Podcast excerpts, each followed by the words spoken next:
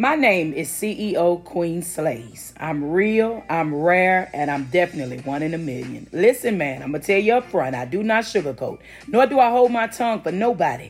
I say what needs to be said, what I want to say, and how I want to say it. I'm the only person of this life that could ever check me. His name is Jesus the Christ. So, with that being said, you're tuned into a podcast of a real woman of God in 2023 that is not afraid to stand up for the gospel of Jesus Christ. I'm raw, baby, and I'm uncut, and I break that gospel down no different than Paul and Phoebe and people like that of the New Testament of the Word of God. So if this is not your cup of tea, I tell you now, don't pour it up, sugar. But if this is your cup of tea, then I encourage you to strap up, baby, put your seatbelt on, and let's get ready to learn about the Word of God. I'm a real one, baby, and I'm here to slay the gospel. I do not play. I said what I said. Who's supposed to check it or charge you? Let me step back and wait. Now, one of you when Jesus the Christ is shining in my soul, and I'm out.